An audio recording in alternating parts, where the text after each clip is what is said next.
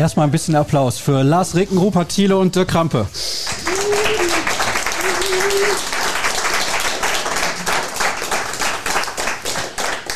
Dirk, beste Frage, wie fühlt sich das an? ja, da ich sonst mit dir immer alleine in einem äh, fast fensterlosen Raum sitze, ähm, genieße ich das richtig hier, muss ich sagen. Herzlich willkommen, schön, dass Sie alle da sind und freue mich auf schönen Abend. War das jetzt ein Seitenhieb in meine Richtung? Nein. Mhm, gut. Nein, nein. Das müssen die ja. Leute wissen, dass wir immer so ein bisschen, äh, also ich, ich meine, die das hören, die kennen das ja alle schon, dass wir so ein bisschen Vorgeplänkel immer machen. Ich versuche das ein bisschen kürzer zu halten, weil ich immer denke, die Leute wollen nichts von dir oder mir wissen. Bitte? Aber du lässt dich ja selten bremsen von mir. Ne? ja, von dir schon mal gar nicht. Ja. Gibt es denn hier Leute, die das Vorgeplänkel nicht mögen, die den Podcast immer hören? Ah ja. Ehrlich sein. Drei Leute von 100. Dann würde ich sagen, das ist nicht so relevant. Das zählt dann nicht. Nee, das zählt nicht. Genau. Ja, wer ist denn hier BVB-Fan? Bitte mal Hand hoch. oh. Okay. Oh, Gegen, Gegenfrage, wer nicht? Ja, genau. Wer, wer nicht? Mhm. Okay, alles klar. Ja, gut, verstehe. Und ja, dann müssen wir den jetzt wieder rausschicken, denke ich. Das würde ich auch mal sagen. Ja. Denn wir fragen, wo ja sein Problem ist. Eigentlich, ja, natürlich. Wo ist sein Problem? Wir sprechen ja heute eigentlich nur über Borussia Dortmund, über Fußball natürlich, vor allem mit Lars Ricken, dem Leiter des Nachwuchsleistungszentrums. So einwandfrei ausgesprochen gerade noch so. Und mit Rupert Thiele, für diejenigen, die ihn nicht kennen, das ist der neue Abteilungsleiter der Handballabteilung. Und zuletzt hast du ja vor ein paar mehr Leuten gesprochen. Das war eine andere Nummer, denke ich. Ja, das war ja die Mitgliederversammlung und äh, ja, das war äh, schon sehr aufregend, vor tausend Leuten in kaltem Wasser mal eben äh, den Bericht der Handballabteilung abzuliefern. Aber war schön, war interessant und ist, glaube ich, äh, ganz gut gelaufen. Lockere Nummer dann heute hier für dich. Ja, das ist ja hier äh, Heimspiel. Hm, okay, alles klar. Ich habe gesehen, du hast ja Notizen mitgebracht. Ja, sind aber meine, muss nicht drauf gucken. Mhm, okay, alles klar. Also sehr gut vorbereitet. Lars, du hast gar keine Ahnung, worüber wir heute sprechen werden, ne? Nee, ich bin mal gespannt, mit was ihr so um die Ecke kommt. Ja, ich weiß teilweise ihr selber lacht so schelmisch. Ja? Ja. Das würde ja voraussetzen, dass wir vorbereitet sind. Also. Wir machen das aber in der Regel immer spontan. Ne? Ja, vielen Dank. Ich freue mich, dass ich solche Kollegen habe, dann braucht man keine Feinde mehr. Ja, also wir sprechen heute über Struktur im Nachwuchsbereich. Das ist natürlich ein Kernthema, über das sich Lars seit vielen Jahren Gedanken macht als Leiter des NLZ und wie das alles so abläuft und wie viel Geld das vielleicht auch kostet und wie das ist im Handball. Ja, ist es überhaupt möglich, regelmäßig dann Jugendfußballer oder Jugendspielerinnen im Handball dann in die erste Mannschaft zu ziehen? Wie realistisch ist das? Das ist auf jeden Fall ein Thema. Jetzt muss ich auch nochmal auf meinen Zettel gucken, weil ich habe mich tatsächlich genauso vorbereitet, wie Dirk das gesagt hat. Und wir wollen ein bisschen schauen, weil Lars, ihr kennt ihn natürlich alle, damals in den 90ern ganz anders gefördert wurde, als das heute mit den Spielern ist. Da wollen wir ein bisschen vergleichen, was sich alles verändert hat und was vielleicht auch besser war oder anders ist oder was man heute vielleicht auch aus den Zeiten von damals gelernt hat. Dann ist es im Handball so, heute Abend gibt es noch eine Auslosung. DHB-Pokal, Viertelfinale, sehr wichtig. Und ja, über all diese Themen werden wir heute sprechen und ihr habt dann hinterher auch noch die Möglichkeit, Live-Fragen zu stellen. Also nicht per Mikro, aber per WhatsApp oder per Twitter oder per Instagram könnt ihr dann Fragen schicken. Wir haben natürlich auch Hörerfragen vorbereitet, aber zunächst mal möchte ich einfach mit dieser Geschichte anfangen, die ich gerade schon ein bisschen angedeutet habe, Lars. Als du damals hochgekommen bist, und Profi geworden bist. Das ging natürlich alles rasend schnell. Wir wissen das, wir können uns gut daran erinnern, also diejenigen, die schon ein bisschen länger mit dabei sind. Und ja, wie war das damals? Wie bist du gefördert worden als Jugendspieler? Oder ist das so halbwegs zufällig passiert? Äh, ja, ich hatte schon Trainer, äh, die mich gefördert haben, die mich gefordert haben, aber das äh, ist natürlich mit äh, dem, was wir heutzutage anbieten, äh, nicht mehr zu vergleichen. Also ich glaube, wir hatten damals äh, zwei hauptamtliche Trainer, der U17 und oder damals hieß noch B-Jugend, B-Jugend, A-Jugendtrainer. Und äh, dann war da nicht mehr viel. Und äh, heutzutage ja bis runter in den Aufbaubereich, äh, U, U12, glaube ich, noch äh, schon hauptamtlich, hauptamtliche Athletiktrainer, hauptamtliche Reha-Trainer. Physiotherapeuten, Psychologen, äh, Pädagogen, Torwarttrainer. Ähm, also da ist schon eine, eine ganz andere äh, Begleitung, auch was den schulischen Bereich, äh, du hattest gerade auch schon, glaube ich, kurz angedeutet. Äh, damals war ich halt komplett auf mich alleine gestellt. Ich kann mich an eine Situation erinnern. Ich war ja auch, glaube ich, zwei Jahre lang äh, Profi und bin nebenbei noch äh, zur Schule gegangen. Äh, hat man ein Spiel in La Coruña. Äh, dort haben wir dann gespielt. Die Mannschaft, also unter der Woche mittwochs, die Mannschaft ist am Donnerstagmorgen zurückgeflogen. Ich bin mittwochs mit dem nachts um drei mit den Fanflieger zurück äh, nach Düsseldorf ähm, weil ich am nächsten Tag äh, eine Klausur, eine Geschichtsklausur geschrieben habe. Ähm, so drei Uhr nachts zurück in Düsseldorf gelandet. Ich glaube, um so um halb sechs, sechs waren wir da. Dann bin ich mit, mit so einem Fanbus zurück nach äh, Dortmund. Bin, war dann so halb sieben, sieben da. Ich weiß nicht, ob man das hier noch äh, kennt, die Großmarktschenke. Äh, da äh, habe ich mich dann auch nochmal irgendwie eine äh, halbe Stunde, Stunde reingesetzt, bin dann äh, zur Schule gefahren, ohne eine Minute geschlafen zu haben. Ich habe im Flieger noch gelernt. Bin dann ähm, zum, äh, zu meiner Geschichtsklausur, habe dann sechs Stunden äh, Geschichtsklausur geschrieben. Danach. Sechs Stunden? Ja, danach bin ich dann, äh, äh, weil die Mannschaft inzwischen auch gekommen ist, bin ich danach dann mit der äh, äh, zum Training und habe dann mit der Mannschaft trainiert. Ja, und habe das äh, ja mehr oder weniger alles äh, äh, alleine organisiert. Und heutzutage ist es so, also wenn unsere Jungs, äh, wenn wir zum Beispiel mit der mit der Youth League, äh, das ist ja die die Champions League für für unsere U19-Mannschaft, wenn wir da unterwegs sind, äh, dann schreiben die ihre Klausur teilweise äh, vor Ort äh, vorm Spiel. Also dann nimmt einer einen Umschlag mit, der ist verschlossen und dann äh, wird vor vorm Spiel dann nochmal eine äh, Klausur geschrieben. Also da ist da gibt es inzwischen schon eine deutlich andere Unterstützung. Kannst du dich an deine Note noch erinnern? Ja, äh, weil das äh, meine beste Kl äh, Geschichtsklausur war, die ich jemals geschrieben habe. Es war tatsächlich eine 2 Plus, deshalb kann ich mich da noch sehr gut dran erinnern. Sehr gut. Okay, ich wollte das nur mal kurz ausprobieren, das funktioniert anscheinend. Nicht schlecht. Ja, das sind natürlich auch heute ganz andere Vorzeichen, kann man nicht im Ansatz vergleichen. Das ist ja eine ganz wilde Geschichte. Nee, kann man nicht. Und wenn man mal sieht, was für ein Aufwand auch dahinter steckt, so ein Youth League-Spiel auch über die Bühne zu bringen, ähm, die Mannschaft fliegt ja dann auch schon am Tag vorher an, reist vorher an und ist dann genau wie die, wie die Profis auch in einem Hotel, was wahrscheinlich auch nicht das Schlechteste ist, untergebracht. Und da wird schon eben sehr viel dafür getan, dass dann in diesen 90 Minuten auch die optimale Leistung abgerufen werden kann. Und ja, wie Lars es schon sagte, die Schule muss nebenbei trotzdem laufen. Das ist Borussia Dortmund ja auch wichtig, dass die Spieler sich jetzt nicht nur eben auf dieses Standbein Fußball verlassen und ähm, man hat ja Fälle auch gehabt. Darius Scuderi, sage ich jetzt mal, eines der größten Talente, glaube ich, vielleicht im NLZ der vergangenen Jahre nach Mario Götze. Auf einmal eine ganz schwere Verletzung und die Karriere war von einem auf den anderen Tag praktisch vorbei. Und da müssen die Spieler auch bereit sein, eben diese Doppelbelastung eben zu tragen und das mitzumachen. Und das ist sicherlich kein, kein Zuckerschlecken für, für gerade so 18, 17, 16-Jährige, die dann eigentlich sich voll auf den Fußball konzentrieren müssen, aber eben nebenbei auch noch Schule eben nicht schleifen lassen dürfen. Also äh, du sagtest gerade, Dario Scuderi ist ein gutes Beispiel. Wir haben noch ein Beispiel, äh, ein gutes Beispiel in Anführungszeichen, ja. äh, musste leider seine Karriere beenden. Patrick Fritsch, Fritsch ja. hatten wir auch noch, äh, auch ein äh, wirklich überragender Spieler, der damals auch äh, unter Tuchel, auch mit Felix Passlack und Pulisic und Jakob Brun Larsen äh, bei Tuchel mittrainiert hat. Und dann habe ich ihn nachher gefragt, und wer hat dir so am besten gefallen? Und da sagte er ja auch nicht Pulisic oder Jakobo Larsen, sondern er sagte Patrick Fritsch. Und ich so, okay, Innenverteidiger jetzt nicht der größte. Ja, aber der, der ist so gut. Also da brauchst du dir keine Gedanken machen, der kommt durch. Und der hat sich dann auch leider auch zweimal verletzt, äh, zweimal Kreuzband, musste dann auch seine äh, Karriere beenden und aber beide sind auch inzwischen äh, beim BVB angestellt. Dario in der, in der Scouting-Abteilung der Profis, ähm, Patrick als äh, Co-Trainer unserer U17 und äh, also dass wir da auch großen Wert drauf legen, dann solche Fälle dann auch äh, äh aufzufangen. Und tatsächlich, also wir haben jetzt, um es mal konkret zu machen, äh, was für einen Aufwand wir da auch betreiben. Wir haben drei äh, Partnerschulen, mit denen wir äh, zusammenarbeiten. Äh, da sind 40 Spieler drauf und äh, im Sommer gab es genau vier, 400 äh, Noten für diese äh, 40 Spieler. Und ähm, von den 400 Noten waren nur drei Fünfen dabei. Und äh, das kann an der intrinsischen Motivation der Spieler liegen, aber das kann vielleicht auch daran liegen, äh, mit wel welchem Nachdruck wir wirklich dahinterher sind, dass die Jungs äh, auch ein, auch ein äh, sehr großes Auge auch auf die, auf die Schule werfen.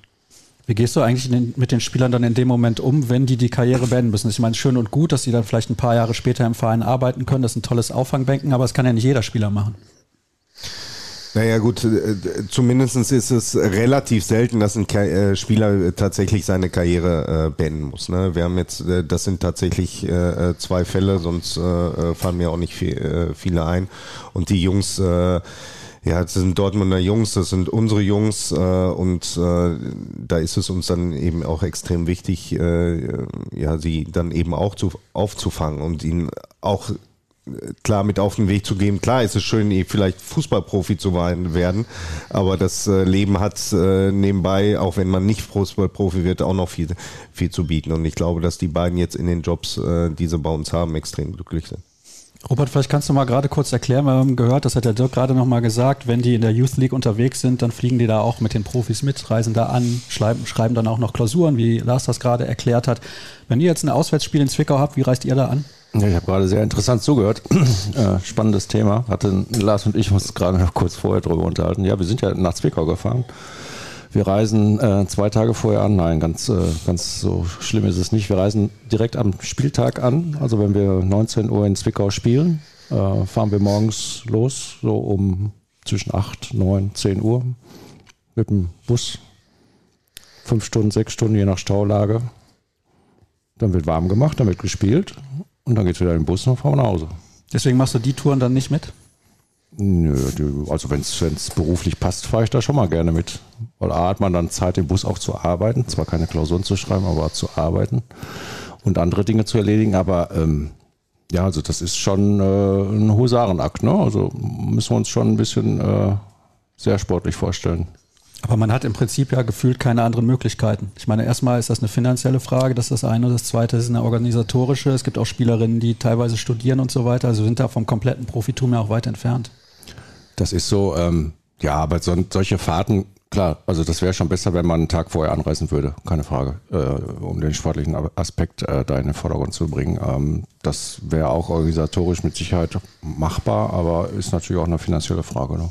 Also eure Zwickau-Reise war tatsächlich bei uns auch ein Thema, äh, weil wir, wir spielen jetzt äh, ja in der Youth League äh, in, in Edinburgh in, in Schottland und äh, wie, wie kommen wir da hin? Und äh, dann gucken wir natürlich, okay, was für Flüge gibt's und dann wird diskutiert, ist der Flug zu früh oder zu spät und dann mal tatsächlich, äh, wo wir dann aus der sportlichen Leitung auch gesagt haben, ja, nehmt euch mal ein äh, Beispiel an den Handballdamen, die fahren mal kurz fünf Stunden nach Zwickau, gewinnen da äh, ja auch zum Glück ja, und fahren dann halt äh, zurück, als wäre wär nichts gewesen. Ja, also das, äh, da haben wir uns schon euch so ein bisschen als Vorbild genommen.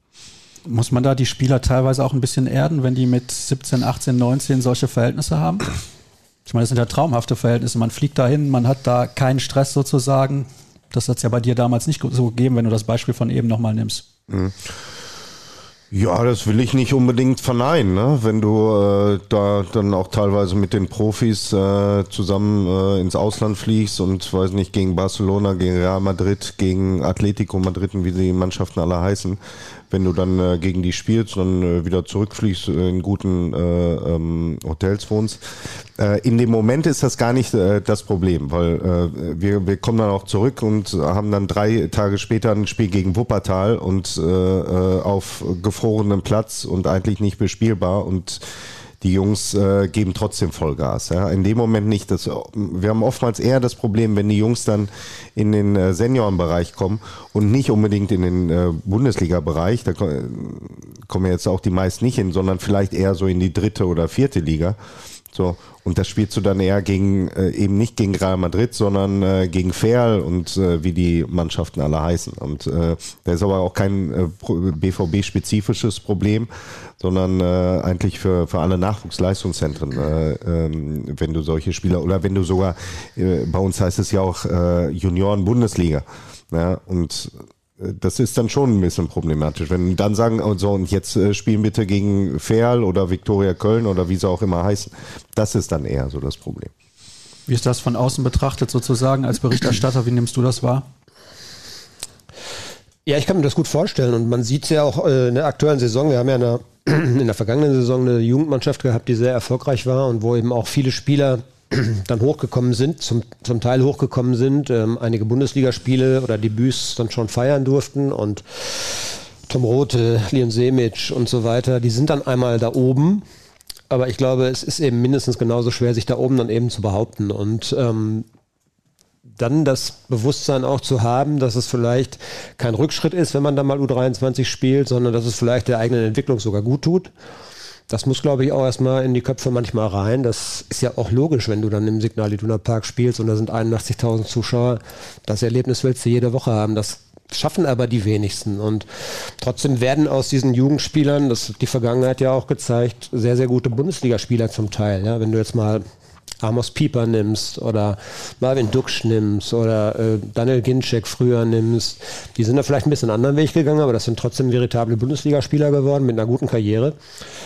Ähm, die mussten sich aber da richtig durchbeißen und ähm, das kann manchmal, glaube ich, gar nicht so leicht sein. Und wie Lars es schon sagte, wenn du dann da in Wegberg Beek spielst oder ich weiß nicht, das ist, glaube ich, dann nicht so reizvoll, ne? wenn da vielleicht so 300 Figuren auf der Tribüne sitzen und du hast in der vergangenen Woche noch für 80.000 gespielt.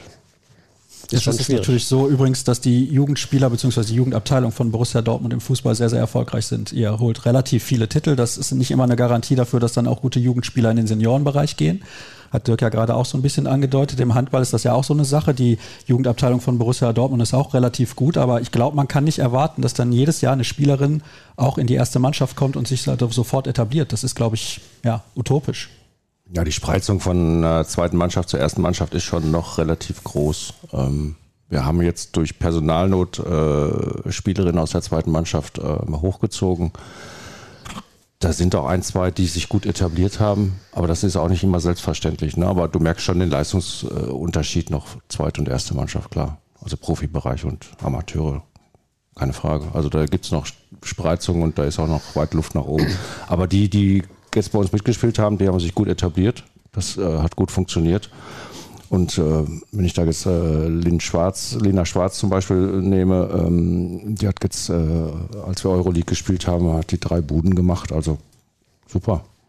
Kann man also, nicht meckern, aber es ist auch immer eine Frage der Geduld, wie viel Zeit man hat, wenn man auch gewisse Erwartungen und Ansprüche hat als Verein. Ja, manchmal ist es ja auch ganz gut, wenn du ins kalte Wasser gestoßen wirst. Ne? Habe ich selbst erlebt äh, bei der Rede. Äh, das kannst du bei einer Spielerin vielleicht auch mal äh, anwenden. Das funktioniert manchmal auch ganz gut.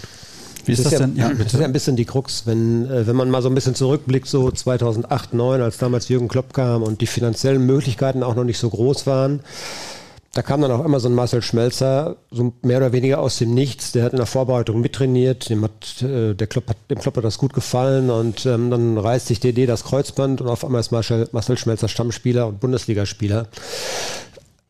Dann kommt der Erfolg und dann wird natürlich die Hürde für diese jungen Spieler auch immer höher die Qualität der Mannschaft ist ja deutlich gestiegen. Äh, das war ja damals eine Mannschaft, die super funktioniert hat, aber was die individuelle Qualität der Spieler damals anging, äh, mit glaube ich mit heute auch nicht zu vergleichen ist.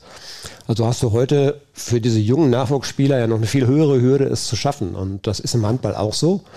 Ich kann mich erinnern, ich habe auch über Handball ja berichtet und ähm, als die Mannschaft in der zweiten Liga spielte, da war natürlich das Thema Nachwuchs einbinden und fördern ein riesengroßes Thema. Jetzt seid ihr deutscher Meister gewesen, ihr spielt Spitzen, äh, Spitzengruppe Bundesliga und ähm, dann wird es natürlich auch für, für junge Spielerinnen nicht einfacher, das ist logisch. Ist das ein Problem, Lars, dass die Erwartungshaltung, weil es früher halt so gut funktioniert hat, Schmelzer ist jetzt ein Beispiel von vielen, dass die Erwartungshaltung einfach viel zu hoch ist und wir halt denken, na, das klappt schon irgendwie. Warum kommen da nicht mehr Topspieler nach oben? Ähm, also ich glaube, dass wir äh, da in den vergangenen Jahren schon eine relativ hohe Durchlässigkeit haben. Du darfst natürlich, das ist ja vollkommen richtig, die Qualität einfach der äh, Profimannschaft nicht unterschätzen. Also ich meine, wir wollen irgendwann wollen wir auch mal wieder die Bayern einholen. Äh, wir wollen möglichst weit in der Champions League kommen. Wir wollen im DFB-Pokal, äh, ist glaube ich hier in Dortmund schon aus Tradition auch eine, eine große Sache. Und wenn du dann Qualität ich, äh, der, der ersten Mannschaft, also da hast du ja mehr als, als elf äh, Nationalspieler äh, im Kader. Ähm, dementsprechend ist es natürlich nicht einfach, aber wenn ich jetzt auch einen aktuellen Kader nehme, ja, äh, da sind drei äh, U19-Spieler äh, sind da im Kader, also die aktuell noch U19 spielen können. Also nämlich mit Yusufa Mokuku, der ist, äh, äh, der ist noch A-Jugendspieler. Äh, Jamie Bino Gittens ist noch A-Jugendspieler. Tom Rote ist auch noch immer A-Jugendspieler. Der hat letzte Saison ja als U18-Spieler sein, sein Debüt gegeben. Ja, und dann hast du ja auch noch äh, Spieler wie äh, Felix Passlag, der jetzt noch nicht, nicht so viel zum Einsatz gekommen ist. Äh, Marco Reus ist jetzt äh, schon, schon auch ein bisschen älter. Also da äh, glaube ich, ähm, sind, äh, ja, sind wir schon extrem gut aufgestellt. Ja? Und ich glaube auch, dass äh, die WM äh, jetzt auch äh, eine Sache ganz gut zeigt, dass wir, glaube ich, schon Top-Spieler auch, auch holen und ausbilden können. Also wir haben bei der WM jetzt sechs äh, Spieler aus dem NLZ dabei gehabt. Wenn Marco Reus dabei gewesen wäre, wären sieben gewesen. Also mit äh, Antonio Rüdiger, mit äh, Mario Götze, mit äh, Yusufa Mokoko. Ich nehme auch äh, Jonas Hoffmann dazu, den wir zwar erst zur zweiten Mannschaft für die U23 hier geholt haben, aber der da immerhin 70 Spiele gemacht hat. Also glaube ich, haben wir ihn auch schon ein Stück ausgebildet. Das sind so in Anführungszeichen unsere Dortmunder Jungs und gleichzeitig aber auch mit Christian Pulisic und Gio Reyna zwei Spieler, die wir im NRZ-Bereich äh, äh, äh, geholt haben. Also ähm, ich glaube, dass da die Qualität, die wir dann äh, hochbringen, schon, schon recht ordentlich ist in den letzten Jahren gewesen. Ich muss da nochmal auf das Thema Geduld zurückkommen. Du hast jetzt gerade ein paar Namen genannt, da sind aber auch ein paar Namen dabei, die nicht mehr bei Borussia Dortmund spielen. Dafür gibt es natürlich unterschiedliche Gründe. Muss man dann einfach mal mehr Geduld haben, bis die Spieler sich fertig entwickelt haben, auch bei Borussia Dortmund? Ich meine, Antonio Rüdiger würden wir jetzt gerne nehmen. ja, gut, aber Geduld ist ja auch immer auf beiden Seiten gefragt. Ja ähm, äh, von Vereinsseite, von Spielerseite, von äh, im Zweifel auch Beratern äh, äh, und Eltern. Ähm, am Ende ist es, glaube ich, auch wichtig, auch dass wir so ausbilden, dass wir am Ende des Jugendbereichs, äh, äh, dass er dann der beste Spieler ist, der sein kann bis zu dem Zeitpunkt. Und dann ist es so, dass bei dem einen oder anderen für, für Borussia Dortmund reicht aber äh, dass die Jungs dann eben auch die Möglichkeit haben, eventuell auch einen Plan B äh, äh, zu haben. Und wir bilden dann tatsächlich nicht nur für Borussia Dortmund, sondern für die ganze äh, Bundesliga aus. Also du hast gerade äh, genannt, so Amos Pieper ist einfach ein tolles Beispiel. Der war bei uns nie äh, Jugendnationalspieler oder ähnliches. Ähm, wo wir aber schon auch im U19-Bereich, der spielt irgendwann Minimum zweite, zweite Liga, wo wir schräg angeguckt wurden. So, inzwischen hat er hat ein Jahr auch bei uns in der U23 gespielt, hat, weiß nicht, jetzt schon bestimmt knapp 100, äh, 100 Bundesligaspieler oder so gemacht. Äh, das gleiche mit, äh, mit Luca Kilian. Ähm, also, da ist schon, schon ganz wichtig, okay, wenn sie es bei uns nicht packen, sollen sie aber zumindest so gut sein, dass sie eventuell auch einen anderen Weg gehen können. Bist du zufrieden als Reporter mit der Durchlässigkeit beim BVB? Also ich glaube, dass die in den vergangenen Jahren so groß war wie lange vorher nicht. Und ähm, man kann jetzt, glaube ich, auch nicht erwarten, dass dann immer irgendwie so ein Talent wie Mario Götze da irgendwie ähm, sich entwickelt. Und selbst wenn man jetzt mal schaut, aus, was in den vergangenen Jahren eben passiert ist, Götze, finde ich, ist immer noch ein herausragendes Talent gewesen, was so Maßstäbe gesetzt hat, die eben schwer zu erreichen sind. Aber auch ein Yusufa Mokoko hat sich ja super entwickelt und er hat auch eben diese riesige Herausforderung. Ich kann mich gut erinnern, dass wir dass wir bei uns dann im Büro auch immer diskutiert haben, jetzt geht er mit 16 schon in die U19, jetzt wird er aber an seine Grenzen stoßen und er hat trotzdem alles kaputt geschossen. Und ähm, dann war natürlich, wenn du dann in den Bundesliga-Bereich kommst, ist das natürlich nochmal eine ganz andere Hausnummer. Dann spielst du auf einmal gegen Martin Hinteregger und äh, der ist ja immer so ein bisschen das Paradebeispiel für einen, einen sehr rustikalen, eine rustikale Gangart gewesen. Und da hat auch Yusuf Amahuku natürlich erstmal sich äh, entwickeln müssen und dran gewöhnen müssen. Aber ich finde jetzt gerade auch in der Hinrunde hat er nochmal einen enormen Sprung gemacht. Ähm, und er hat gelernt, wie er, wie er spielen muss, damit er eben ja, in diesen jungen Jahren mit, äh, mit solchen Spielern mithalten kann oder gegen solche Spieler bestehen kann. Schön, dass du den Namen erwähnst. Da kann ich nochmal die Geschichte erzählen. Da habe ich eben Lars schon vor der Sendung drauf angesprochen. Du warst vor fünf Jahren und grob zwei Monaten das erste Mal bei uns im Podcast. Und hinterher war die Schlagzeile, Mukoko ist wirklich zwölf. Wie alt war er wirklich? Nein, Gottes Willen. Aber das ist natürlich so ein Spieler. Er ist nicht immer also, noch zwölf. Nein, nein, ist nicht mehr zwölf. Aber das ist natürlich das Paradebeispiel schlechthin. Also ein Spieler, der ganz lange in der Jugend bei Borussia Dortmund gespielt hat und den wir jetzt auch schon so lange auf dem Schirm haben. Das muss man sich auch mal vorstellen. Und er ist gerade erst 18 Jahre alt geworden. Hm. Ja, also ich äh, hatte damals große Bedenken, ihn äh, äh, zu verpflichten. Er hat ja bei St. Pauli gespielt, ich glaube, er war elf Jahre und er ist auch ein Jahr äh, in Deutschland und äh, eigentlich, also es war nicht so, dass wir ihn wirklich äh, sportlich entdeckt haben. Also das hat wirklich jeder gesehen, dass er ein außergewöhnliches Talent ist. Ich habe dann auch gesagt, ja, aber ich kann auch jetzt keinen Elfjährigen oder Zwölfjährigen von Hamburg nach Dortmund holen. Also damit will ich eigentlich nichts zu tun haben. Äh, es war allerdings tatsächlich so, er auch damals schon einen äh, äh, Berater Und äh, der sagte mir, also der Junge wird auf jeden Fall wechseln, äh, weil der braucht einfach ein, ein anderes Umfeld, äh, das ist einfach wirklich notwendig für ihn. Ja. Und, und dann hat er, und das war ganz interessant, gesagt, ich sehe ihn bei euch. Ich so, okay, warum? Ja, also dieser Berater hatte halt auch andere Spieler bei uns und der wusste halt, dass wir uns gut um junge Spieler kümmern können. Und deshalb hat er ganz klar, ich sehe ihn bei euch. Und deswegen haben wir ihn bekommen. Ja, nicht, weil wir die einzigen waren, die gesehen haben, was er von toller Fußballer ist, sondern weil er klipp und klar gesagt der wird wechseln und ich sehe ihn bei euch, weil äh, ihr es bewiesen habt, dass ihr äh, gut mit jungen Spielern äh, umgehen könnt. Und dadurch äh, habe ich mich dann mehr oder weniger bereitschlagen lassen, äh, äh, ihn dann in Dortmund aufzunehmen. Und wir haben ihn dann auch, auch nicht ins, bei uns ins Jugendhaus oder Internat gepackt, sondern zu einer Gastfamilie auch äh, ähm, äh, ähm, Carsten Missner, auch ein ehemaliger äh, Weltklasse-Handballspieler äh, gewesen, also der sich auch mit äh, Leistungssport auskannte. Der Sohn hat selber auch, auch bei Borussia Dortmund gespielt und so konnten wir das äh, äh, super handeln und ist natürlich dann eine, eine tolle Erfolgsstory. Ja, da sind wir im Handball weit von entfernt, dass wir irgendwie Elfjährige aus Hamburg verpflichten. Naja, aber Internat machen wir ja auch. Aber anders. Erklär mal ein bisschen, wie funktioniert das, wie läuft das ab? Ja, erstmal haben wir ja auch Jugendmannschaften und wir fördern ja auch die Jugend. Wir haben von der A-Jugend bis zur E-Jugend haben wir ja alles. Ähm, aber alles auf, auf Sparflamme. Äh, das ist, läuft ja bei uns alles über, über äh, im Prinzip Ehrenamtsbereich oder geringfügige Beschäftigung. Ähm, die ganzen Trainer, die wir da haben. Ähm, wir haben aktuell zum Beispiel 16 Spielerinnen, die bei der WHOGA im Internat äh, leben und spielen, und zum Training kommen. Ähm, aber das wird alles von den Trainern dann gehandelt und äh, gefördert. Du hast jetzt gerade gesagt, Ehrenamt, das ist ein großes Problem oder ist es kein Problem und wie würdest du es gerne lösen? Beim Fußball brauchen wir, glaube ich, im Profibereich, da kann Lars ja gleich noch ein bisschen was zu sagen, kein Ehrenamt. Ja, Ehrenamt heißt ja, dass, dass du Zeit äh, opferst äh, aus deinem anderen Bereich. Ne? Also du hast einen Job, du arbeitest, studierst, machst irgendwas anderes, hast Familie und hast in deiner Freizeit, machst du jetzt praktisch dann noch Handball als Trainer.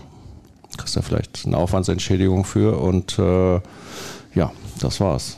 Aber kannst dich nicht acht, zehn, zwölf Stunden am Tag äh, nur um Handball kümmern. Das heißt, die Zeit ist begrenzt.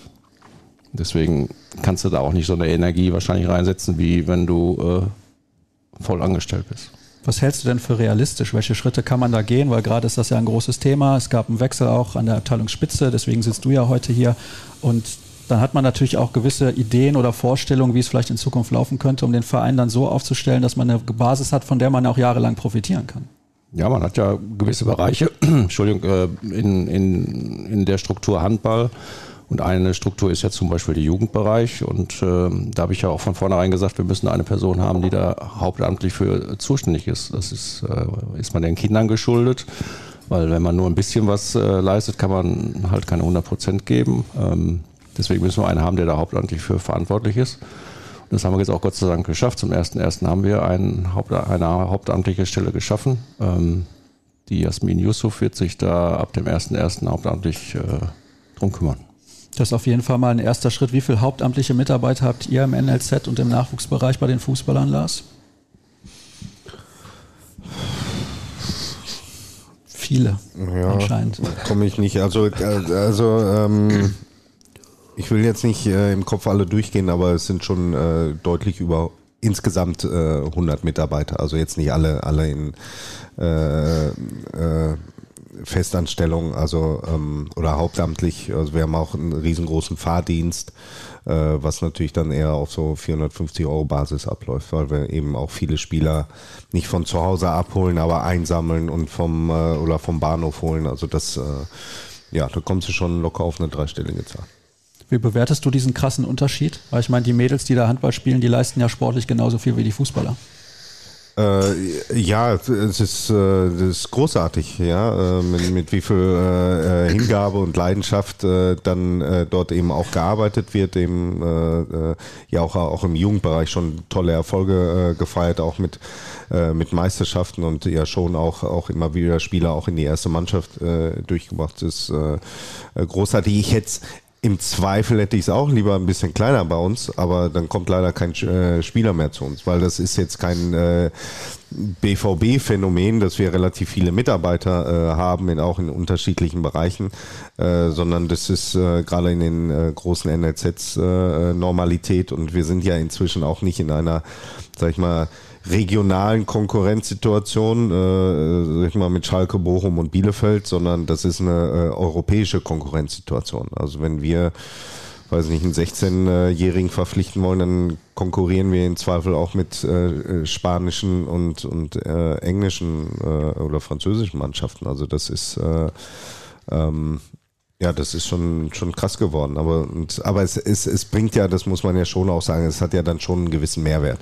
Also wenn ich jetzt äh, mal die letzten äh, Jahre sehe mit, mit Christian Pulisic, mit Jakob und Larsen, ähm, äh, ja, Mukuku, Tom Rote, äh, ähm, Gio Reyna, äh, wahrscheinlich habe ich noch den einen oder anderen vergessen, aber das sind ja Werte äh, im dreistelligen Millionenbereich, äh, die dann da einfach geschaffen worden sind. Und ähm, äh, so, dann rechnet sich's natürlich dann auch am Ende.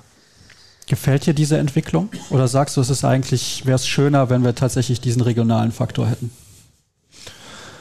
Ja, es, es wäre es wär einfacher, äh, sag ich mal so, aber ähm, naja, dadurch musst du dich natürlich immer äh, auch, auch weiterentwickeln. Ne? Du, du musst dich weiterentwickeln, du musst äh, deine Stärken äh, herausarbeiten ähm, um eben auch am Ende die äh, Spieler von, von dir über, zu überzeugen. Das eine ist das Fachliche und ich glaube tatsächlich, warum sich viele Spieler für Borussia Dortmund entscheiden, ist, dass äh, wir neben den ganzen sportlichen Ambitionen echt ein familiäres Umfeld haben, da am, am Trainingsgelände in Brake. Ähm, dass wir wissen, was die Jungs für einen Aufwand haben, weil wir gehen zur Schule, und äh, wollen möglichst Fußballprofi werden. Das heißt, die haben wirklich einen, einen Aufwand von 60, 70, 80 Stunden äh, teilweise äh, in der Woche. Extrem hoher Aufwand und äh, wenn sie dann am Trainingsgelände sind, dann sollen sie sich aber auch, auch wohlfühlen und äh, ich will nicht sagen, ja, ein Wohlfühlklima äh, vorfinden, aber wirklich auch, auch Trainer, äh, die Bock aufeinander haben, miteinander, die die Spieler entwickeln wollen. Ja? Und ähm, ich glaube tatsächlich, dass das auch ein Grund ist, warum sich ganz viele Spieler äh, für uns entscheiden. Kurze Zwischenmeldung. Es soll Leute im Raum geben, die sich dafür interessieren, gegen wen die Handballfrauen im Viertelfinale des DHB-Pokals spielen. Auswärts bei der HSG Bensheim Auerbach. Ich glaube, da kann man einigermaßen kann man mit zufrieden sein. Ja, bist du zufrieden, Dirk? Ja, also wenn ich jetzt hier mal gucke, man hätte ja auch Bietigheim kriegen können. Ne? Ja, wie viele Kilometer sind Oder das aber nach Lindfort, ja. Bensheim ist nicht ganz so nah, ne? Das ist Aus, auswärts? Ja, ja auswärts. auswärts. Fährst du hin, Lars? Ja, wie weit? 350 Kilometer würde ich schätzen. Ja, eine Tagesfahrt. Mhm. Ja, gut. Kann man bei so einem unwichtigen Spiel dann ja mal machen. Unwichtig, wieso? Nö, ich wollte da nur mit andeuten, dass es halt ein Spiel ist, wo man vielleicht dann mal mehr investieren sollte, aber es geht halt nicht, weil es spezielle Voraussetzungen sind. Also ihr könnt jetzt nicht mal eben aus der Kasse ein paar Euro mehr nehmen und sagen, also könntet ihr natürlich, aber man muss das halt geschickt einsetzen. Investieren wofür? Einen anderen Bus oder was meinst du? Nee, also Tageshotel oder so. Ach so, 350 Kilometer ist so im Vergleich zu Zwickau für euch.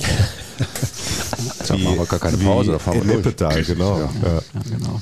Gibt es noch niemals eine Pinkelpause? Nee. Ja, aber so viel zu dem Thema. Und jetzt kommen wir wieder zurück dieser, äh, zu dieser Geschichte, weil du hast mir eben einen Namen genannt, den kannte ich nicht. Dirk ich kannte ihn auch nicht. Wiestum heißt der, 13 Jahre alt, in diesem Sommer für 300.000 Euro von Borussia Mönchengladbach in den Nachwuchsbereich des FC Bayern München gewechselt. Wie bewertest du denn sowas?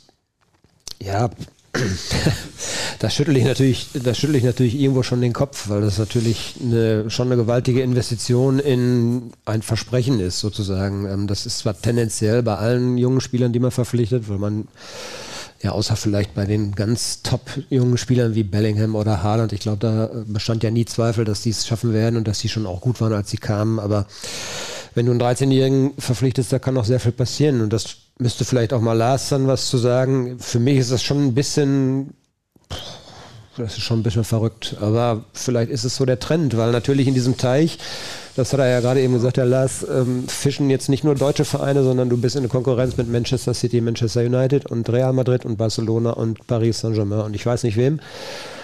Und entweder entdeckst du den einen in irgendeiner Nische, wo keiner genau hinguckt. Das ist aber auch nicht mehr so wahrscheinlich. Also das war schon eine Stärke ja auch von Borussia Dortmund, ähm, diese Spieler dann zu sehen, die vielleicht Potenzial haben, wo nicht unbedingt jeder Topverein gleich hinterher ist.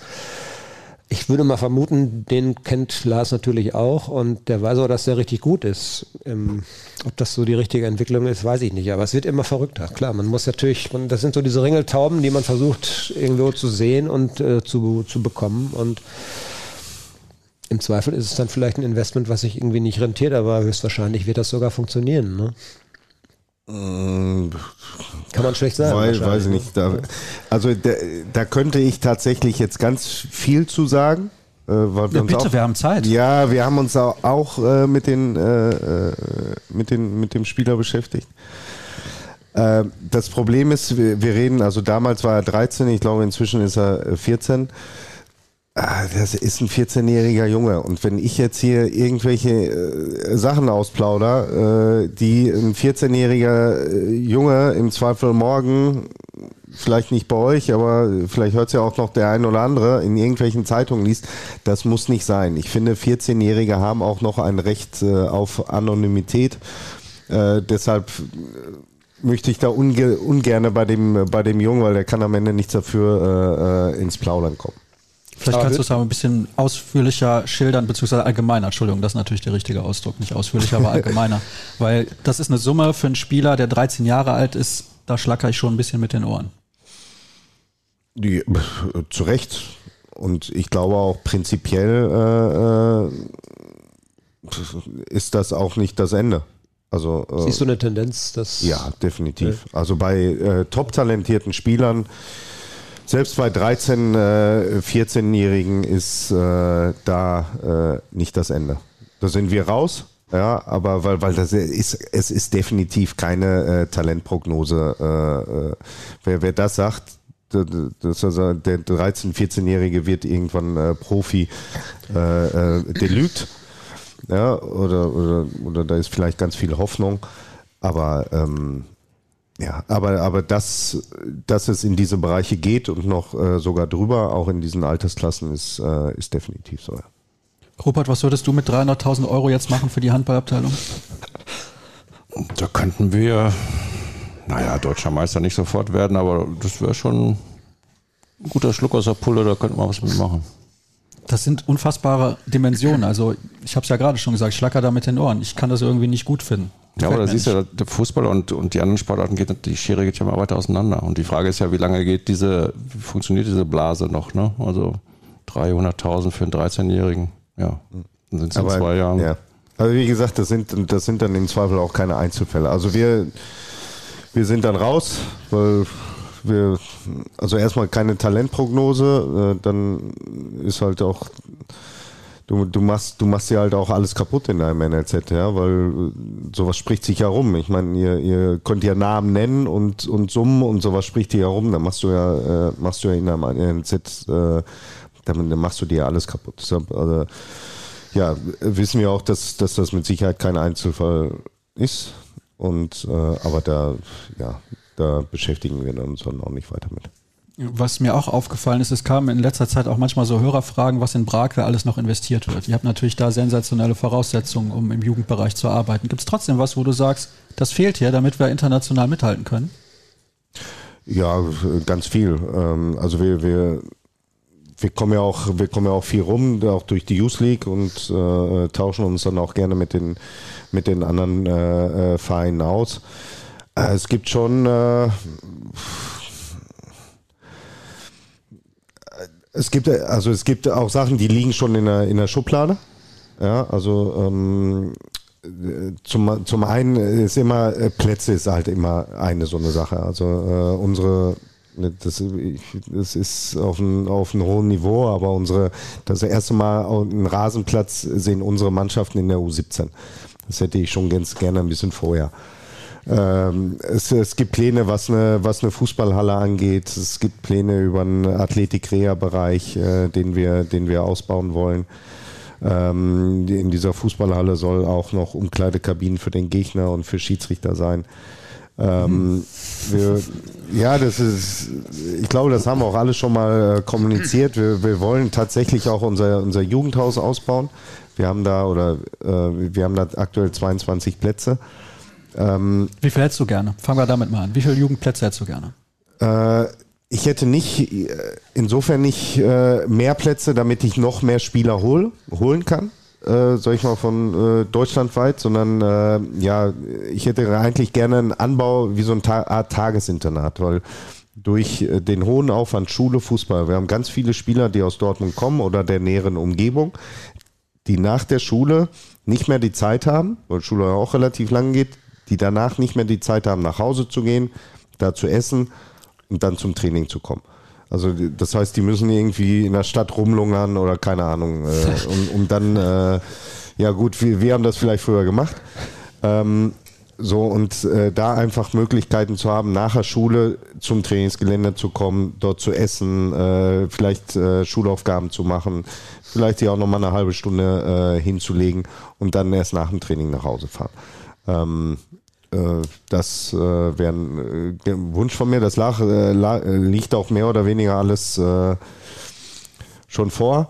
es war auch geplant, nur dann kam Corona und ähm, es war klar, dass das äh, auch viel, äh, tiefe finanzielle Einschnitte für uns bedeuten würde und äh, dementsprechend haben wir das damals dann auch auf Eis gelegt, diese Pläne und ich glaube, so wie sich das, wir hatten jetzt vor kurzem erst unsere Mitgliederversammlung wenn man dann die Summen hört, die uns das alles gekostet hat, dann ist das, glaube ich, absolut gerechtfertigt. Hörte sich gerade so an, als würdest du was dazu sagen wollen, Dirk?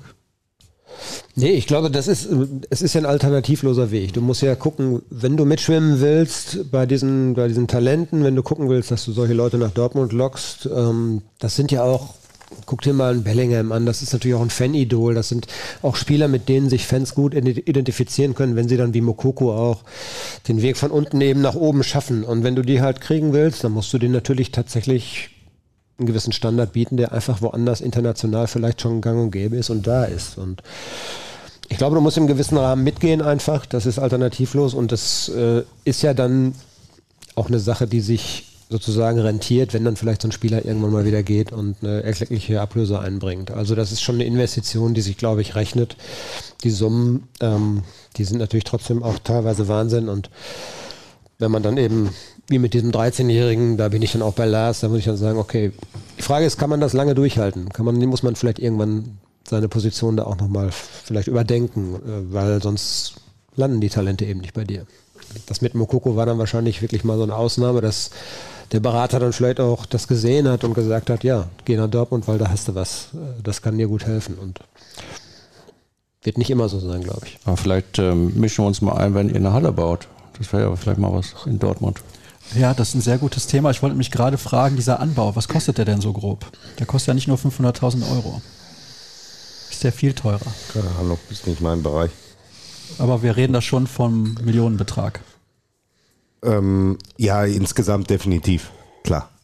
Ja, also also wenn ich jetzt alles äh, äh, auch eine, also das ist jetzt keine Riesenhalle, sondern so eine, weil wir ähm, müssen gerade im Winter ähm, auch, und das ist auch ein Unterschied zu meiner äh, Zeit, ich habe noch auf Aschenplatz trainiert, äh, ich war gerade noch bei einem Spiel, äh, die haben äh, unsere U16, die haben heute auf dem beheizbaren Kunstrasenplatz äh, äh, gespielt.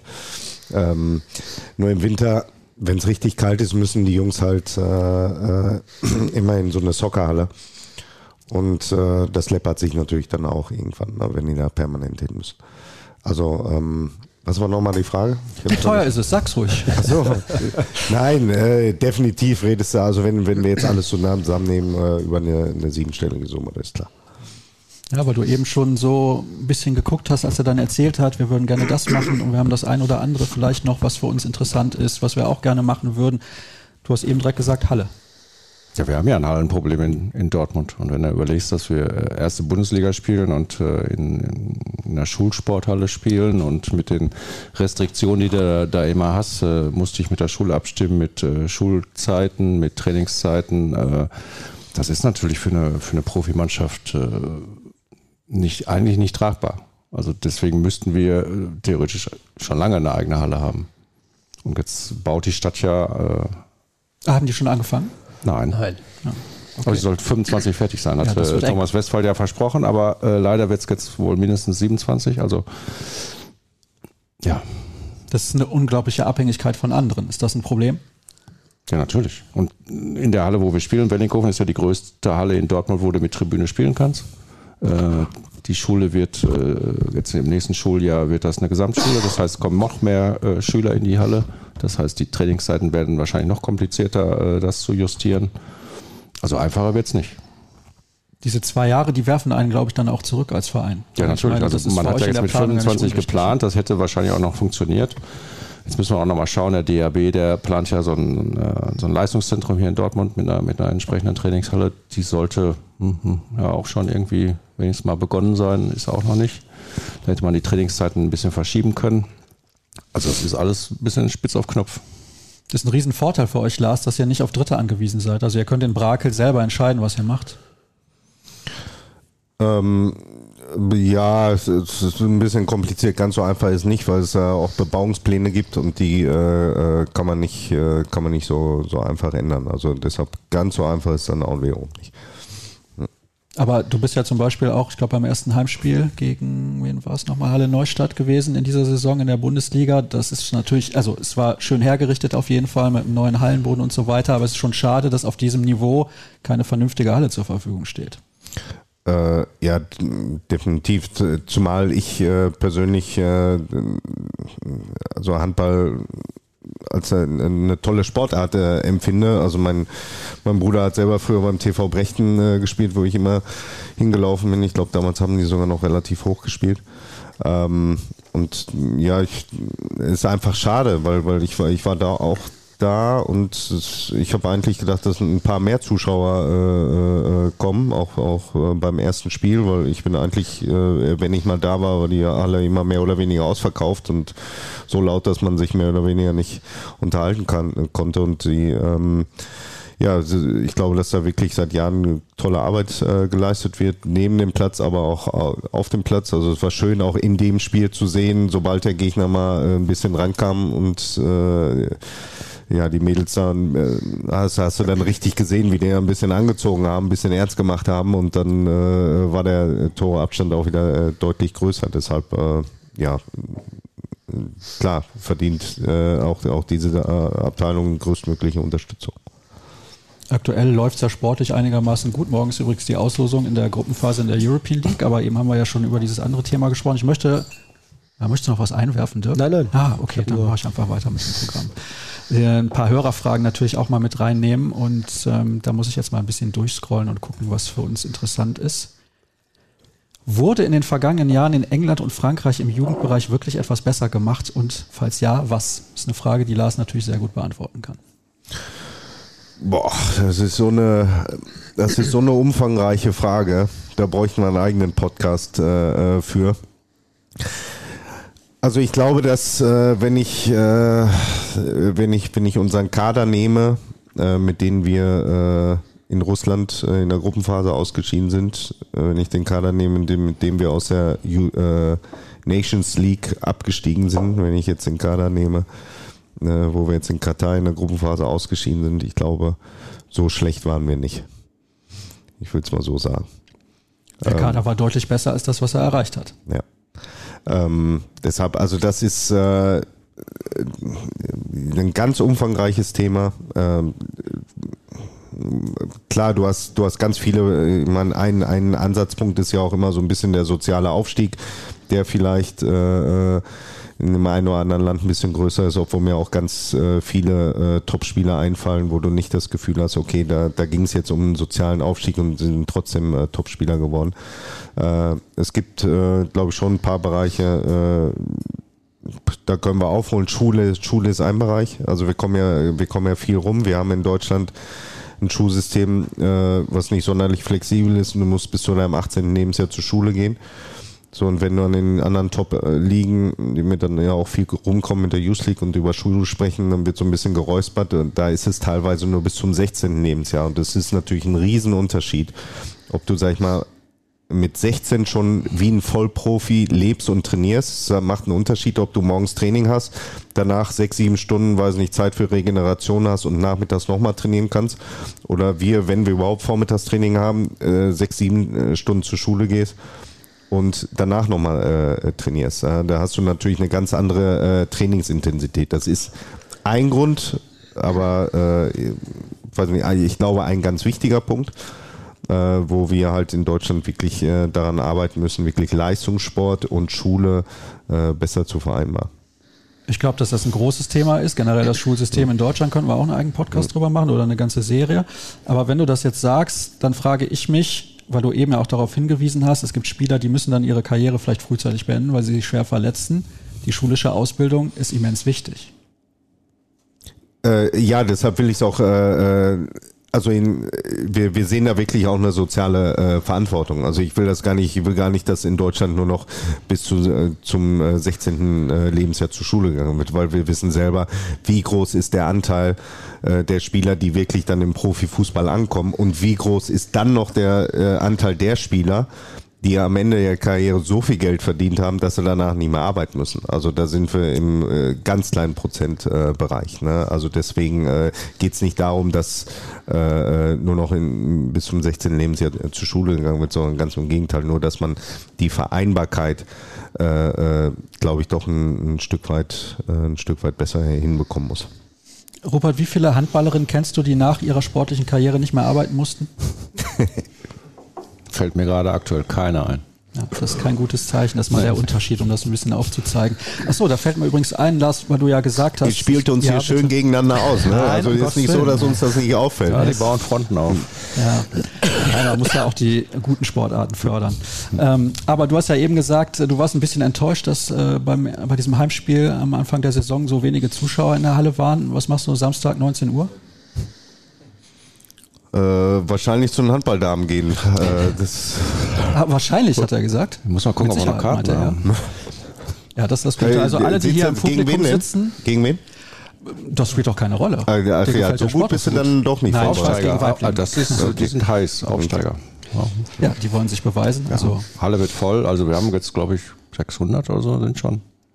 Ja, sieht gut aus Samstag. 600 sind schon. Ja, das war bei dem Spiel, wo Lars war 450. Das ist nicht so ein großer Unterschied. Da musst du ein bisschen die Werbetrommel rühren. Also wie gesagt, jetzt sind hier ungefähr 30 Leute. Ein paar sind sowieso da, weil sie beruflich angeblich da involviert sind. Aber der Rest kann gerne am Samstag um 19 Uhr noch in die Halle kommen. Nur, dass ich das mal erwähnt hatte. Dirk, du kommst auch? Ich könnte tatsächlich. Ich habe frei und äh, ja, ich bin ja immer gerne beim Handball, muss ich gestehen. Leider viel zu selten, weil das ja oft dann auch parallel ist. Aber ähm, da ist ja so ein bisschen die alte Verbundenheit noch da von den. Dann freue ich mich, dich am Samstag um 19 Uhr in der Halle zu sehen. Das war eine Zusage. Wenn's, Habt ihr doch auch gehört. Gibt. Ihr könnt mit Applaus auch nochmal gerne bestätigen, dass das angekommen ist. Freut mich sehr, Dirk. Wen bringst du noch alles mit? Äh, ich würde gerne meine Tochter mitbringen, die ist aber noch nicht da. Die kommt nächste Woche erst. Die macht gerade Auslandssemester und ähm, ist in Barcelona. Was ist mit deiner Frau alternativ? Die könnte, die könnte ich mal fragen, ja. Mhm, ja. Gut, ja. Alternativ. Alternativ, aber nur, wenn es nicht anders geht. Ja, die ist aber, die ist aber tatsächlich auch sportaffin. Also von daher ist das jetzt nicht mhm. so ein mhm. Überredungsding. Das wird wohl klappen. Meinst du, da sind zwei Karten noch für Dirk ja. an der Tageskasse zu erwerben? Ich glaube, da kann man was machen. Ja, sehr gut. Super. Bist du Mitglied? Ist billiger dann. Ja, genau. Nein, du bist kein Mitglied, ich weiß das deswegen. Oh, das, das ist ein Vollzahler. Ja, das verkrafte ich wohl. Das, äh, da gibt es ja Neutralitätsgedanken, das können wir nicht machen. Ich möchte da nicht in die Tiefe gehen. Michael fragt, hat man eine durch alle Jahrgänge gleiche Spielphilosophie beim BVB? Falls ja, wird diese durch Vorgaben des DFB beeinflusst? Nein, also da lassen wir uns vom DFB nicht äh, leiten. Ähm, äh, wir, wir haben eine, eine prinzipielle Ausrichtung, die ist einfach offensiv die ist mutig, die ist äh, äh, kreativ, die ist dominant. Aber wir halten uns jetzt, äh, sag ich mal, zum Beispiel bei den taktischen Vorgaben jetzt nicht an den Profibereich, weil das Problem ist ja, okay, du ist irgendein Profitrainer, hat irgendein taktisches System, du brichst das runter und dann ist er weg und dann muss er für, äh, keine Ahnung, neun Mannschaften äh, das taktische System ändern. Also das macht keinen keinen Sinn. Wir lassen da schon unseren ähm, Trainern äh, auch gewisse Freiheiten und wollen nicht alles vorgeben, weil auch die Trainer sollen sich entwickeln, wenn du denen alles vorgibst. Nur du darfst jetzt nur so und so und so spielen. Ähm, das äh, das ähm, macht dann keinen Sinn und ähm, dementsprechend lassen wir da ja auch im Sinne der Trainerentwicklung denen da schon viel Freiraum. Okay, am Ende äh, Vierer Abwehrkette ist schon normal, aber auch da, wir haben einen sehr talentierten Spieler ähm, mit Namdi Collins in der U19 und haben uns äh, gesagt, im Sinne der individuellen Entwicklung äh, dieses Spielers ist wichtig, dass wir jetzt mal Dreierkette spielen und er den zentralen Spieler äh, äh spielt, weil er da eine erhöhte Aufmerksamkeit haben muss, hat mehr Bälle, äh, äh, hat mehr Pässe in der Spieleröffnung. Also dass wir dann eben äh, nicht an den Mannschaftserfolg denken, sondern äh, an die individuelle Entwicklung des Spielers. Und das kann nicht sein, dass das in Anführungszeichen verboten ist, nur weil die Profis vielleicht äh, ein anderes, ein etwas anderes System äh, spielen. Das ist doch erstaunlich, dass man für einen Spieler das ganze Spielsystem umstellt. Nee, finde ich, finde ich äh, sogar eigentlich folgerichtig und logisch, denn ähm, die sollen ja auch, äh, sagen wir mal, vorbereitet sein, wenn die dann irgendwann mal äh, im Profibereich gibt es das ja nun auch, dass äh, Trainer mal dann umstellen auf, auf Dreierkette und ich glaube, das gehört zur Ausbildung ganz normal dazu. Und ähm, wenn er jetzt vor allen Dingen gerade Collins angesprochen hat, ist, ist ja auch ein richtig, gute, ein richtig guter Spieler schon. Der hat schon eine Statur, der hat einen Körper schon, der ähm, ist trotzdem eben noch nicht fertig mit seiner Entwicklung. Und ähm, den optimal zu fördern, halte ich für vollkommen logisch. Jetzt wird ja nach der U23 gefragt, die inwieweit überhaupt noch in deinen Bereich fällt. Äh, organisatorisch ja, allerdings äh, haben wir äh, da mit Ingo Preuß als sportlichen Leiter, der äh, ja mehr oder weniger Prokurat, äh, um, um äh, das eben auch zu entwickeln, weil ja, also es, es wird halt für alle auch nicht, nicht weniger. Ja, und die zweite Mannschaft, also das ja, ich meine, das dritte Bundesliga, äh, das, ja, die haben alle ihren eigenen Sportdirektor und ihren eigenen Staff, deshalb ist das, denke ich mal, auch absolut notwendig. Kleine Anekdote, Ingo Preuß war mein alter Chemielehrer. Äh, meiner auch. Echt? Helmholtz? Ja. Mhm. Oh. Ja, Schön, guck. hier scheinen sich sowieso einige Leute zu kennen. Es sitzen Leute im Publikum, das wusste ich nicht. Die kenne ich und die kannten sich gegenseitig. Der eine ist dein Nachbar und da geht vom nächsten ja. Hörer das Kind auf die gleiche Kita. Dortmund ist ein Dorf. Ja, ich merke es mittlerweile auch. Ja, aber um nochmal bei der U23 zu bleiben. Da wurden jetzt Spieler verpflichtet, die eigentlich keine Perspektive haben für die Profimannschaft. Wäre es aus deiner Sicht sinnvoll, wenn eine zweite Mannschaft mindestens in die zweite Liga aufsteigen könnte? Äh, boah. Also wir, wir, wir haben ja eher die Diskussion, dürfen zweite Mannschaft in die dritte Liga aufsteigen? Also das ist ja eher die Diskussion. Oder schafft man andere Wettbewerbe, wo äh, zweite Mannschaften spielt? Also deshalb, also damit äh, haben wir uns auch gar nicht be äh, beschäftigt, sondern wie gesagt, die Diskussion geht eher in die andere Richtung, ob zweite Mannschaft etwas in der dritten Liga zu suchen. Ne? Wie siehst du es denn? Was ist denn deine persönliche Meinung dazu? Äh, äh zweite Liga? Ja, beides ich, natürlich. Na, ich glaube, ich glaube, zweite Liga, boah, mit einer, mit einer zweiten Mannschaft, die ich dazu behaupten, also da musst du schon einen extrem großen Aufwand fahren. Ja, also äh, auch, auch einen finanziellen, weil da brauchst aber du natürlich. Wenn wir jetzt mal darüber sprechen, Entschuldigung, wenn ich dir ins Wort falle, aber wenn wir darüber sprechen, dass man dann Spieler da binden kann, die dann eher den Sprung in die erste Mannschaft schaffen. Das wäre aus Sicht von Borussia Dortmund auch sinnvoll, weil im Handball ist es jetzt so, ab demnächst dürfen die zweiten Mannschaften auch in der zweiten Liga spielen. Das heißt, wenn man dann als BVB 2 aufsteigen würde, ist natürlich die Nähe oder die Qualität in der Liga zur ersten Liga viel mehr gegeben und ganz viel leichter Spieler oder Spielerinnen dann in dem Fall beim Handball einbinden in die erste Mannschaft. Wäre das sinnvoll aus deiner Perspektive, Lars? Ich weiß nicht, du bist auch noch gar nicht so überzeugt davon, oder? Ja, ich sage, soweit die Theorie. Also das ist ja, wie Lars schon sagt, ein riesiger finanzieller Aufwand. Also wenn wir jetzt eine zweite, wie eine zweite Mannschaft in der zweiten Liga hätten, dann hättest du ja dasselbe in Grün nochmal. Ähm, wer soll das bezahlen? Also so viele Sponsoren kannst du ja gar nicht anschaffen. Also strukturelles Problem, was wir eigentlich da gar nicht beheben können. Aktuell nicht. Ja, also äh, dritte Liga ist äh, für uns top. Also ich glaube, ich meine, ist ja auch eine U23-Mannschaft. Äh, in, der, in der Regel sind sie auch noch äh, äh, jünger und äh, das ist äh, für das ist schon das richtige Niveau für die, für die Jungs, ja, um auch, und man hat ja jetzt auch gesehen, wie viele Spieler auch äh, natürlich auch aufgrund von Verletzungssorgen äh, in der ersten Mannschaft, ganz viele Spieler aus der zweiten Mannschaft dann auch da debütiert ähm, und, und ausgeholfen. Und ich glaube, als Vorbereitung dafür ist die, ist die äh, dritte Liga da für uns top. Hier wird auch nach der Scouting-Abteilung gefragt, wie die aufgestellt ist. Inwieweit werden Datenbanken genutzt und wie ist man zum Beispiel auf Filippo Mané gekommen? Das ist ein italienischer Innenverteidiger, der, glaube ich, mit 16 Jahren verpflichtet wurde. Wie mhm. wird man auf so ein Spiel aufmerksam? Ja, das ärgert die Italiener auch. ähm, du bist selber hingefahren? Ja, das ist äh, manchmal, also ich glaube, dass es äh, zum einen Scouting und manchmal auch äh, einfach Netzwerk ist. Ich glaube, wir sind in beiden Bereichen äh, sehr gut aufgestellt, sowohl was das, was das Scouting angeht, als auch eben das Netzwerk. Und ab und zu kriegt man halt auch mal einen Tipp und bei Spielern, die man gar nicht so auf den, auf den Schirm hatte. Und äh, dann haben wir ihn gescoutet und dann haben wir gesagt, boah, ja, und äh, konnten ihn äh, davon überzeugen, zum BVB zu kommen. Das ging aber einfach, so wie sich das jetzt anhört. Es, es äh, ja, aber, aber in, es ging auch, äh, weil, weil der Junge einfach top ist. Ja, der, der Junge äh, kam zu uns und äh, als dann U17-Spieler und oftmals auch in der Kategorie hast du die Sinn, äh, ich möchte jetzt ganz schnell äh, bei den Profis sein. Am liebsten noch als U17-Spieler schon bei den Profis mit, äh, mittrainieren. Okay, wenn ich dann U19, U23 äh, äh, spielen muss, okay.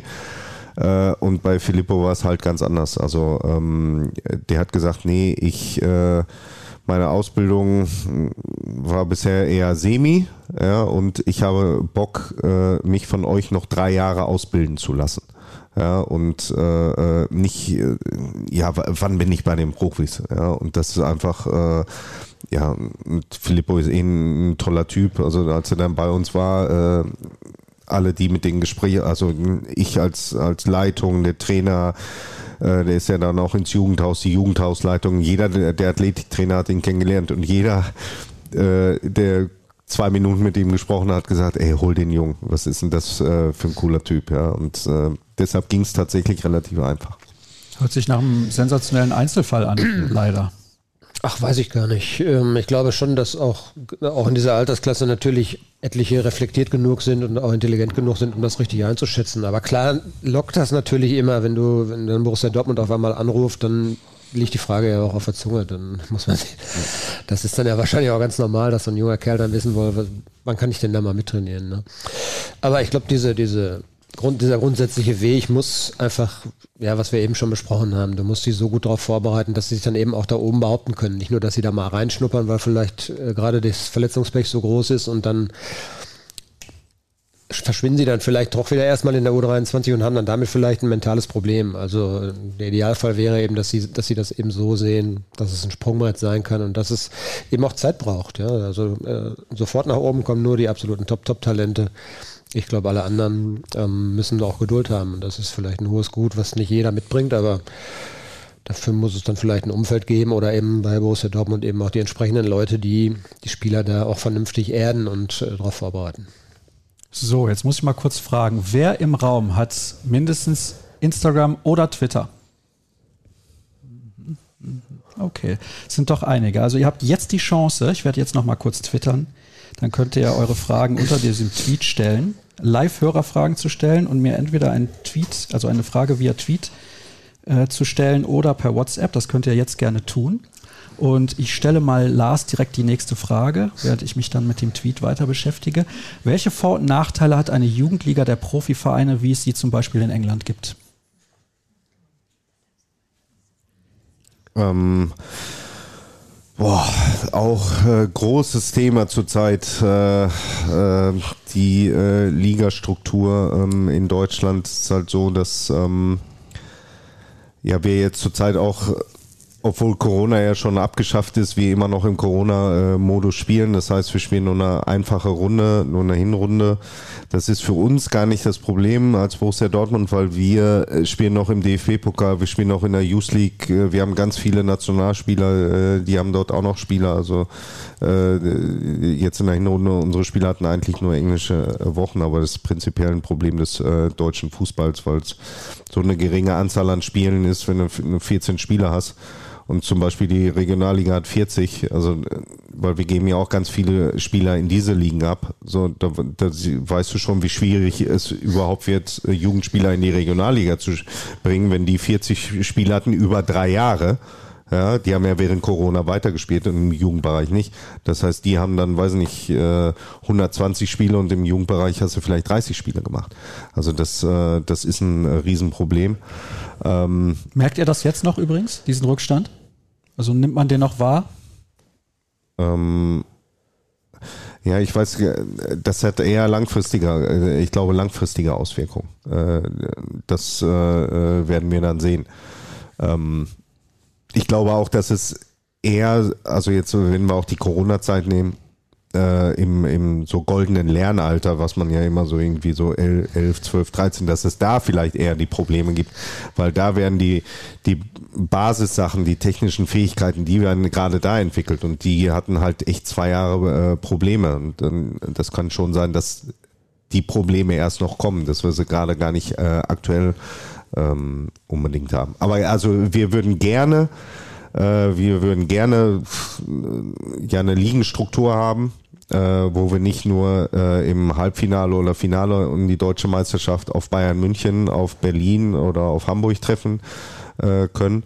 Aber das ist äh, ja das ist relativ. Äh, wir haben da einige Arbeitsgruppen beim DFB auch äh, ist jetzt halt ein bisschen Mode. Gibt es jetzt auch eine neue? Ja. Ähm, also so neu ist die nicht, wenn man sich die Gesichter anguckt, aber ja, ist ein anderes Thema. Aber äh, ja, da alle Interessen, also jetzt nicht nur äh, DFB, DFL und auch Amateurvertreter, da alle, Inter alle Interessen unter einen Hut zu äh, bringen, ist relativ schwierig. Jugendhandball ist natürlich auch nochmal ein ganz anderes Thema, weil wir haben das ja eben schon häufiger betont, die finanziellen Mittel nicht zur Verfügung stehen.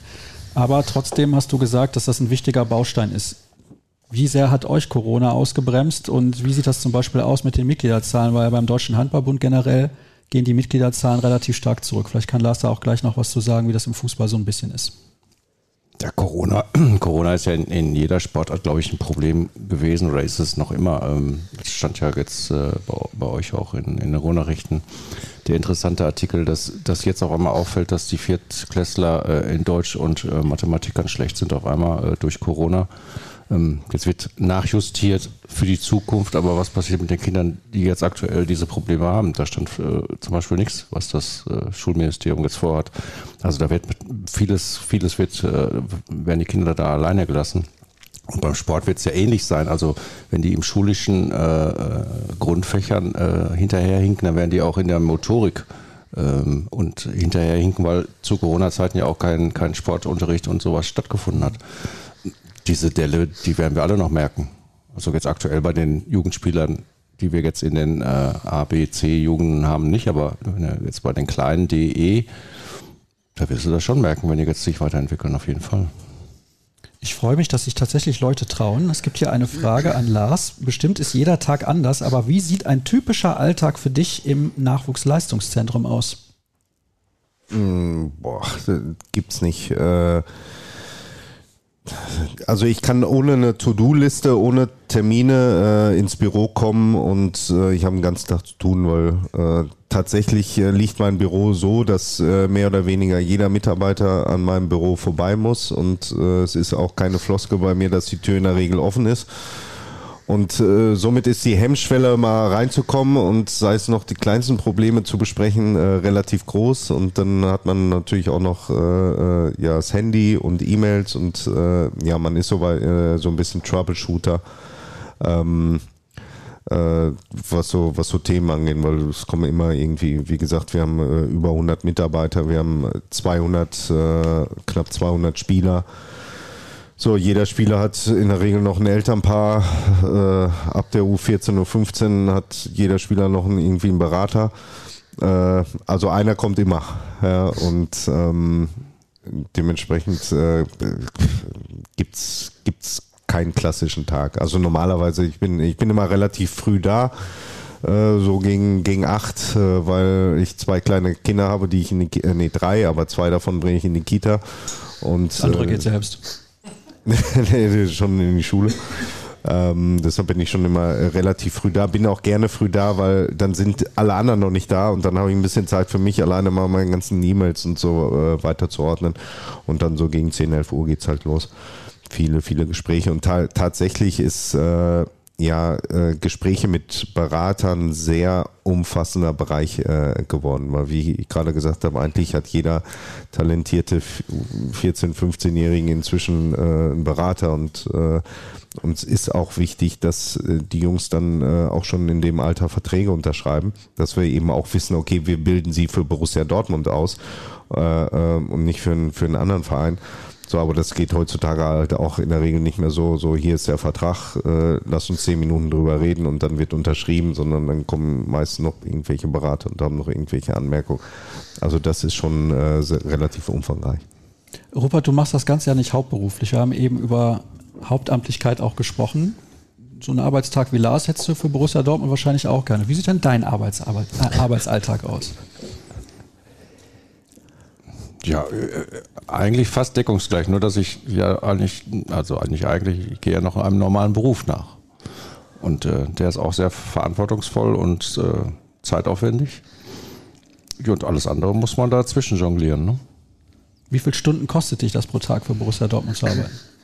Das ist auch ganz unterschiedlich. Also wenn es ein Spieltag ist, äh, ist es mehr und äh, es gibt Tage, was weiß ich, wenn du auch so Beratergespräche hast oder Spielerverpflichtungen oder Auswärtsfahrten, dann wird es natürlich mehr. Also deswegen ist das ja auch mein Ansatz. Du musst gewisse Bereiche musst du hauptamtlich machen, ähm, weil ich, ich sage ja immer, die ist ja nicht respektiert. Ich meine, wir sind ja keine Kreisligamannschaft. Wir machen hier Profi-Handball äh, auf höchstem Niveau, spielen international und du musst einfach Strukturen haben, wo du Mitarbeiter hast, die acht Stunden am Tag oder mehr für, für diese äh, Sache arbeiten. Ganz einfach. Das ist, ist so und da stehe ich auch für und da habe ich mich ja auch positioniert und wie gesagt, einen Baustein haben wir jetzt erfüllt. Jetzt arbeiten wir noch an den anderen und ähm, bin eigentlich ganz zuversichtlich. Das hört sich ganz gut an. Lars, wie wichtig ist euch, ist euch Vereinsidentifikation im Jugendbereich? Denn, das haben wir eben schon diskutiert, es werden jetzt viele Spieler auch aus dem Ausland geholt. Jamie Bino Gittens wurde jung verpflichtet, Christian Pulisic kommt auch nicht aus Deutschland, Giovanni Reyna auch nicht und so weiter. Wie wichtig ist da Vereinsidentifikation? Ja, aber das heißt nicht, dass sie sich nicht äh, mit Borussia Dortmund identifizieren. Also äh, Gio Reyna war ein ganz gutes Beispiel. Äh, der kam äh, ja aus den USA und äh, konnte das erste äh, halbe Jahr bei uns nicht, ähm, nicht spielen, hat, hat nur trainiert, äh, weil er noch nicht einen portugiesischen Pass hatte. Ähm, und dann haben wir aber im Finale um die deutsche Meisterschaft gegen VfB Stuttgart gewonnen und haben äh, gespielt und haben auch gewonnen, 5-3 und Gio äh, war der Erste, der auf dem Platz war, äh, um mit seinen Jungs zu jubeln. Also da äh, war ganz schnell ganz viel Identifikation mit diesem Verein. Äh, es ist uns tatsächlich äh, extrem wichtig. Wir haben uns mal mit allen Mitarbeitern zusammengesetzt und haben, äh, okay, was macht eigentlich so den Dortmunder Jungen aus? Und kommen eben so, also das wurde nicht von mir, okay, das ist der Dortmunder Junge, sondern kam von meinen Mitarbeitern, zum Beispiel Widerstandsfähigkeit. Ähm, Bodenständigkeit, Selbstbewusstsein und eben auch ein ganz großes Maß an Identifikation. Ähm, mit mit seinen Mitspielern, mit dem Verein und äh, aber auch mit der Stadt. Und ähm, ja, da, da machen wir sehr viel für. Wir gehen auch immer wieder mit den äh, Spielern mal äh, auch auf die Südtribüne. Das haben wir mit Yusufa Mokoko auch mal gemacht. Ich glaube, da war noch äh, 15, da sind wir einfach mal mit ihm äh, auf, die, auf die Südtribüne gegangen. Beziehungsweise ich nicht, ich glaube, Jens Volke war es, aus unserer Medienabteilung. Und dass der einfach mal so eins zu eins mitkriegt, wie, äh, wie, ähm, ja, wie unsere Fans einfach ticken, mit welcher Leidenschaft sie äh, dieses Spiel ver ähm, äh, verfolgen. Das war ganz interessant, den hat eigentlich keiner äh, so richtig beachtet und äh, irgendwie nach dem nach dem Spiel hat die mir gesagt, ey, du bist doch Yusufa, ne? Ja, ja, ja, alles gut. Äh, alles Gute. Und das, das war das war das Einzige, ja. Und ähm, ja, dementsprechend, also das äh, ja, ist, ist uns eben extrem wichtig, dass wir, dass da prinzipiell ist, glaube ich, dass beim Fußballverein, sich mit einem Fußballverein zu identifizieren, relativ, äh, relativ einfach, weil es einfach Emo Emotionen sind. Ähm, aber äh, nee, wir, wir tun da schon sehr viel für. Ja. Inwiefern spielt euch das in die Karten, Rupert, dass ihr Borussia Dortmund heißt und nicht beispielsweise, keine Ahnung, ASC 09, die zuletzt mal in der dritten Liga gespielt haben oder in der vierten, um Spielerinnen vielleicht hier nach Dortmund zu locken? Ist das ein Argument, dass man sagen kann, das ist die große Marke BVB oder spielt das im Endeffekt keine Rolle? Na, natürlich spielt das eine Rolle.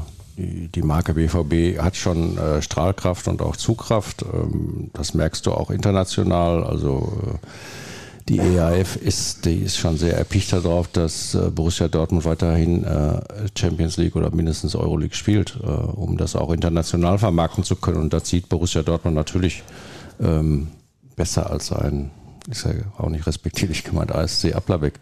Aber ähm, klar, die Markenstrahlkraft durch den Fußball hast du international. Dann schauen wir mal, was wir noch hier an Fragen bekommen haben bei Twitter, die gerade eingegangen sind. Ja, jetzt muss ich mal gucken. Wir haben letztens diskutiert, ob wir lieber Lars Ricken wegen 1997 und dem weiteren Leben sind oder Mario Götze 2014 und weiteres Leben. Die Wahl fiel eindeutig auf Lars. Viel Spaß beim Podcast. Vielen Dank an Sebastian. Wann kommen die BVB-Spieler mal zum Handball? Einladung aussprechen. Jetzt, Rupert. Wir sind ja, wir sind ja keine geschlossene Gesellschaft. Die können jederzeit kommen. Ich glaube, da könnten wir auch unentgeltlich was machen. Ist ja eine Familie. Ja, und umgekehrt dann auch, oder ja, nicht? natürlich. Ja, sehr gut. Lars, wenn du die Wahl hättest, lieber Geschichtsklausur nach durchgemachter Nacht oder lieber heute nochmal jung sein und beim BVB Nachwuchszentrum spielen? Äh, nee, äh, nee, heute nicht mehr. Äh, also ich sag's mal so, ich wäre gern nochmal Profi, Jugendspieler nicht unbedingt. Äh, das ist, das ist echt hart für die Jungs. Ne? Äh, das ist, ähm, was ich gerade sagte, du hast eine 60, 70, 80 äh, äh, Stundenwoche. Ähm, das, alle, alle zehren, alle verlangen irgendwo auch was von dir. Du hast selber auch eine Motivation, ja. Und äh, äh, so der Trainer, nach einem langen Tag will der Trainer dann abends, dass du äh, auf dem Trainingsplatz performst und am Wochenende und dann musst du wieder zur Schule. Also das ist schon äh, da, da ist schon ganz schön viel Druck, ganz schön, äh, ganz schön viel Belastung. Äh, also das, äh, das, ähm, da bin ich fast froh, dass ich äh, früher äh, Jugendspieler gewesen war, obwohl obwohl ich auch, habe ich ja auch gerade gesagt, meine Belastung auch relativ groß war. Vielleicht eine Anekdote war gerade zwischen mir und Mario Götze war, glaube ich, eine Frage. Äh, mein fünfjähriger Sohn, ich hatte den, äh, bin ich zum Sportplatz gegangen und habe den Vater von Mario Götze äh, getroffen und habe gesagt, Hallo Herr Götze, ich, wir hatten es aber auch eilig, sind vorbeigegangen. Dann fragte mein äh, Sohn, wer es war. Und ich so, der Vater von Mario Götze. Und äh, äh, der war auch mal früher Spieler bei Borussia Dortmund und äh, hat auch ein ganz wichtiges Tor geschossen. Und dann hat man so mich gefragt, äh, äh wichtiger als deins? Da habe ich gesagt, ja, es war wichtiger als meins. Und das hat ihn völlig verstört. Der, der konnte das gar nicht fassen, dass es ein Tor gibt, was wichtiger als meins war. Ja, das äh, hat sich dann auch immer noch mal umgedreht und wollte gucken, wie der aussieht. Und, äh, ja, war ganz interessant. Welches Tor war wichtiger, Dirk? Ach, Ach komm. Ach komm. Also kann die, die Antwort denn so lange dauern? Ja, der Vergleich hinkt ja. Also ich glaube, Champions League Sieg hat Borussia Dortmund auch nicht, noch nicht so oft gefeiert. Äh, von daher war das ein super Ja, Deutschland war häufiger Weltmeister als Dortmund Champions League Sieger. Also so ist, ist das 97er Tor wichtiger. Können wir uns darauf also einigen? Also für die Stadt Dortmund war eindeutig das Tor von Lars Ricken ja, wichtiger. Für Deutschland war vielleicht das Tor von Mario Götze wichtiger. Will ich mal Uli, dann will ich mal Uli Hoeneß äh, zitieren, das war dann eher eine regionale Angelegenheit. dafür ja. gibt es Applaus auf jeden Fall. Ja. ja, tatsächlich. Ja, also interessant, auf jeden Fall diese Geschichte. Wenn du noch so zwei, drei Anekdoten hast, kannst du die gerne auspacken. Also die kannten wir jetzt noch nicht. Wow, kannst du mal, kannst ja mal äh, vielleicht wissen das ja noch nicht die meisten. Also wir haben das ja hautnah mitbekommen damals, wie Jürgen Klopp dann auf einmal geschwärmt hat und zu uns gesagt hat, da ist ein Spieler, sowas habe ich noch nicht gesehen. Und dann hat er ja, dann gibt es ja diese Geschichte äh, oder diesen Satz, ähm, ich habe die Tage gezählt, bis ich endlich Mario Götze ins Training nehmen durfte, ohne mich strafbar zu machen. äh, wie, war das, wie war das so aus deiner Sicht? Also ich kann mich gut erinnern, da war Götze U17 Europameister, glaube ich, geworden. Da haben wir sogar ein Interview mit ihm gemacht und unglaublich netter Kerl und damals durften wir ja auch noch relativ regelmäßig Profitraining gucken. Das hat sich heute auch ein bisschen geändert. Und dann konnte man natürlich tatsächlich auch sehen, was für ein guter Fußballer das ist. Äh, wie war das so bei dir? Wann hast du, wann hast du gemerkt, das ist ein Riesentalent, das ist ein, vielleicht auch ein herausragendes Talent? Ja, gut, das, das war nicht äh, äh zu übersehen. Also ich glaube, meine erste Amtshandlung, äh, dann, als ich dann Nachwuchskoordinator geworden bin, meine erste Amtshandlung war, dass er, dass wir ihn von der U17 in die U19 hochgezogen haben, weil, weil er halt in der U17 äh, komplett unterfordert war. Ja, aber das war jetzt nicht, weil ich ihn einmal gesehen habe, und, sondern ähm, ja, das äh, haben tatsächlich alle gesehen. Und da war es dann eben auch irgendwann nur eine, eine Frage der Zeit, bis er eben bei, bei Jürgen Klopp äh, dann vorspielen kann. Oder trainiert hatte er dann schon, er hat es halt dann eben kaum erwa äh, erwarten können. Und ähm, ja, und das war einfach, äh, Jürgen Klopp war, also ich weiß noch, als er, als er gegangen ist, äh, seine Abschiedspressekonferenz hat er gesagt, ja, ich könnte heulen, dass ich Spieler wie Pulisic, Jakobo Nasen, äh, Paslak, Burnic, dass ich die nicht mehr trainieren kann. Ja, da könnte ich heulen. Ja, da sind wir natürlich in der Jugendabteilung. Also äh, wie kannst du sowas sagen auf deiner Abschiedspressekonferenz und dich so über U19 äh, äh, äußern? Ne? Das war natürlich äh, tatsächlich eine ganz coole Zeit. So, mal schauen, was ich noch an Fragen habe. Wir haben jetzt eine Stunde 20 miteinander gesprochen. Seid ihr müde? Möchtet ihr nach Hause gehen oder wie sieht's aus? Nee. Also ihr könnt euch übrigens da gerne weiter bedienen. Ich sehe, da ist noch relativ viel am Buffet. Cedric hat noch nicht so viel davon genommen. Ja, sehr gut, alles klar. Also könnt ihr gleich natürlich auch noch zuschlagen, aber wir kommen so langsam aber sicher zum Ende und jetzt schauen wir mal, was wir noch haben an Fragen. Ah, da haben wir nochmal die Frage zu dem 13-Jährigen, der 300.000 Euro gekostet hat. Klar, das ist natürlich eine sehr spezielle Geschichte. Ich kann aber nochmal eine reinnehmen, die ich gerade eben bei Instagram bekommen habe. Neben dem NLZ in Brake gibt es die BVB-Akademie am Stadion. Wie ist da die Durchlässigkeit? Ähm, ja, also gut, da äh, an der Akademie, also da kannst du ja praktisch ähm, ja dann, dann Trainingseinheiten buchen. Ja, und äh, auch, auch mit BVB, äh, das ist ja nicht die, das, das NLZ. Ähm, haben aber nichtsdestotrotz äh, haben wir eine relativ hohe Durchlässigkeit. Ich weiß es nicht genau, aber ich glaube, wir sind so bei 20, 25 Spieler, die bei uns in der Akademie und die sind ja da auch noch äh, sehr jung, die dann von der Akademie ins äh, NRZ äh, äh, gewechselt sind. Also ähm, äh, ich glaube, ist das schon äh, eine beträchtliche Anzahl. Und wenn ich jetzt, ich glaube, Kjell-Wädchen, äh, U17, äh, bei uns in der U17 Kapitän, deutscher Nationalspieler, ähm, ähm, der kam auch über Akademie bei uns rein. Also da, äh, das ist schon äh, recht fruchtbar. Wie alt sind die Spieler, die bei der Akademie, Akademie so anfangen? Äh, ganz früher, also ich, mein, mein Kleiner hat da, glaube ich, das erste Mal mit vier Jahren äh, trainiert. Also äh, ich glaube, es startet aber eher so mit, mit äh, fünf, sechs. Okay, alles klar. Also, ja gut, das ist ja immer noch relativ jung, von ja. daher passt das schon. Ja, was haben wir noch an Fragen? Vielleicht haben wir noch ein paar alte. Dirk, du kannst vielleicht zwischendurch auch mal eine einwerfen. Vielleicht hast du noch eine Anlass. Oder einen Rupert. Die Standardfrage, die natürlich, ich glaube, die ist sogar auch gestellt worden, die natürlich wahrscheinlich jedem auf der Zunge liegt, wäre natürlich die, wem traust du als nächstes den Sprung zu? Ihr habt jetzt, glaube ich, ein, so eine Art Zwischenjahr. Der Jahrgang jetzt, glaube ich, ist gut, er kam vom sehr hohen Niveau. Der letzte Jahrgang war natürlich sehr, sehr stark. Aber ich glaube, äh, Mike Tulbeck hat mir mal gesagt, U16, U15, da schlummert doch auch einiges, ne? Da kommt, glaube ich, was. Mm, ja, muss ich dir ein bisschen widersprechen. Äh, wir haben einen absoluten Top-Jahrgang. Also äh, wir haben äh, nur, sag ich mal, drei Spieler dieses Top-Jahrgangs sind halt schon bei den Profis. Mhm. Nämlich Yusufa Mukoko ist noch U19-Spieler, Jamie Bino Gittens ist noch U19-Spieler und, äh, fällt man gar nicht mehr dazu. Ne? Und ja, und Tom Rote ja. ist noch U19-Spieler. Die sind alle bei den Profis. So, jetzt stell dir mal vor, die drei würden alle äh, äh, äh noch in der U19 spielen. Ja, mhm. also ich glaube und äh, und ich glaube trotzdem, dass wir einen richtig guten äh, Jahrgang haben, weil ähm, äh, ja, wie soll ich sagen, ähm, auf den Punkt gebracht, wir haben halt eine Belastung wie keine andere, andere Mannschaft, weil wir spielen Junioren-Bundesliga, wir spielen DFB-Pokal, wir spielen in der Youth League und wir haben noch ganz viele Nationalspieler.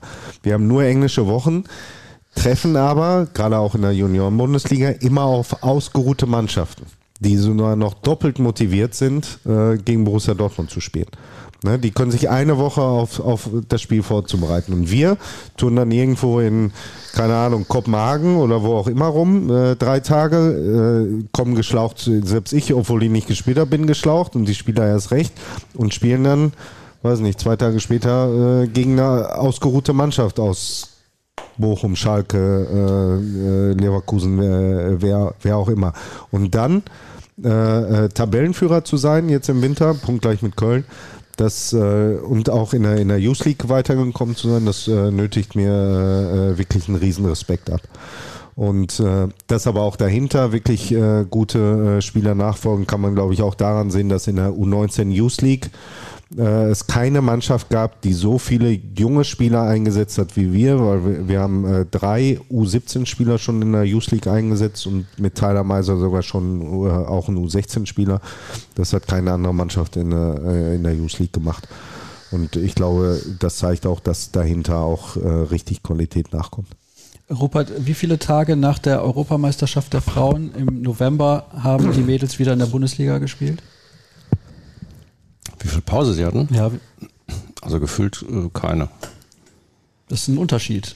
Lars, also ich will nicht sagen beschwert sich, um Gottes Willen, so möchte ich es nicht gar nicht äh, titulieren, aber du hast gesagt, es ist natürlich ein großer Nachteil im Vergleich mit den anderen Bundesligisten im ähm, Jugend- oder Juniorenbereich, dass die dann ausgeruht sind, aber das ist natürlich dann auch ähm, starker Tobak. Du kommst von einem EM-Turnier zurück, spielst da wahrscheinlich dann auch viel, wenn du eine gute Spielerin bist, sonst würdest du ja nicht für die Nationalmannschaft spielen und fünf Tage später musst du schon wieder Vollgas geben. Und wir haben ja jetzt innerhalb von äh, zehn Tagen fünf Spiele gemacht. Das gibt es im Fußball nicht. Doch. Im Jugendbereich ja. Im Jugendbereich hast du dann auch äh, die Europameisterschaft eigentlich äh, ähm, während der Saison gehabt. Das haben sie jetzt tatsächlich geändert, dass äh, es jetzt, weil äh, nach der Saison ist. Möchtest du noch ein Wasser, Lars? Kann dir vielleicht noch jemand ein Wasser geben? Das wäre sehr gut. Ich, ich warte beim Zahnarzt, deswegen habe ich so ein ah, bisschen. Okay, den, alles klar. Dann freuen wir uns, dass du trotzdem gekommen bist. Wenigstens hat das ja geklappt. Nicht, dass der Zahnarzt irgendwie da nee. dafür gesorgt hat, dass wir keine Gäste mehr haben. Du guckst mich immer so fragend an, Dirk. Ich weiß nicht, ob du was sagen willst. Ich bin gespannt, was du jetzt noch so ausbuddelst. Ja, das frage ich mich selber gerade auch. Ich weiß es nämlich nicht. Da ist noch eine Frage, die ich nochmal mit reinbringen möchte, ähm, weil da jemand schreibt, es gibt natürlich jetzt Gerüchte, was Yusufa Mokoko angeht. Verlängert er seinen Vertrag oder nicht? Und er fordert dann relativ hohes Gehalt. Angeblich, wir wissen das alle nicht.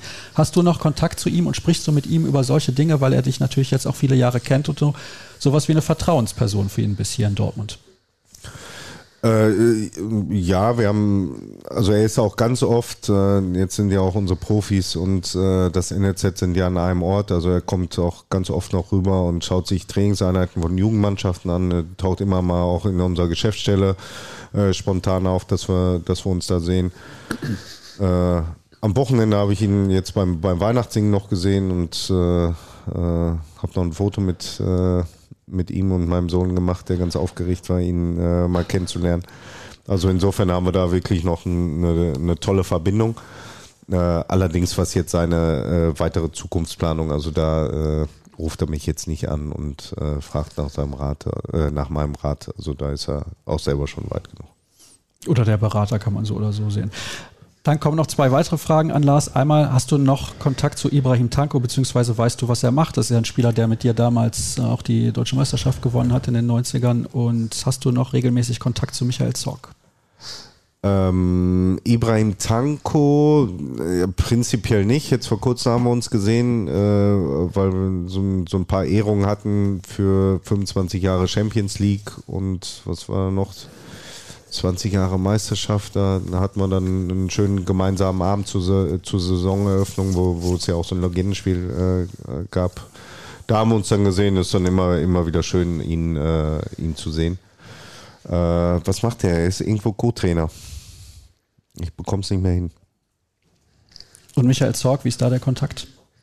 Äh, aktuell bei den Spielen. Er kommt ja dann auch, auch zu den Spielen. Äh, auch, er taucht auch komischerweise noch das eine oder andere Mal äh, in der Geschäftsstelle auf. Äh, ihn, äh, er sagt immer, er muss Post holen.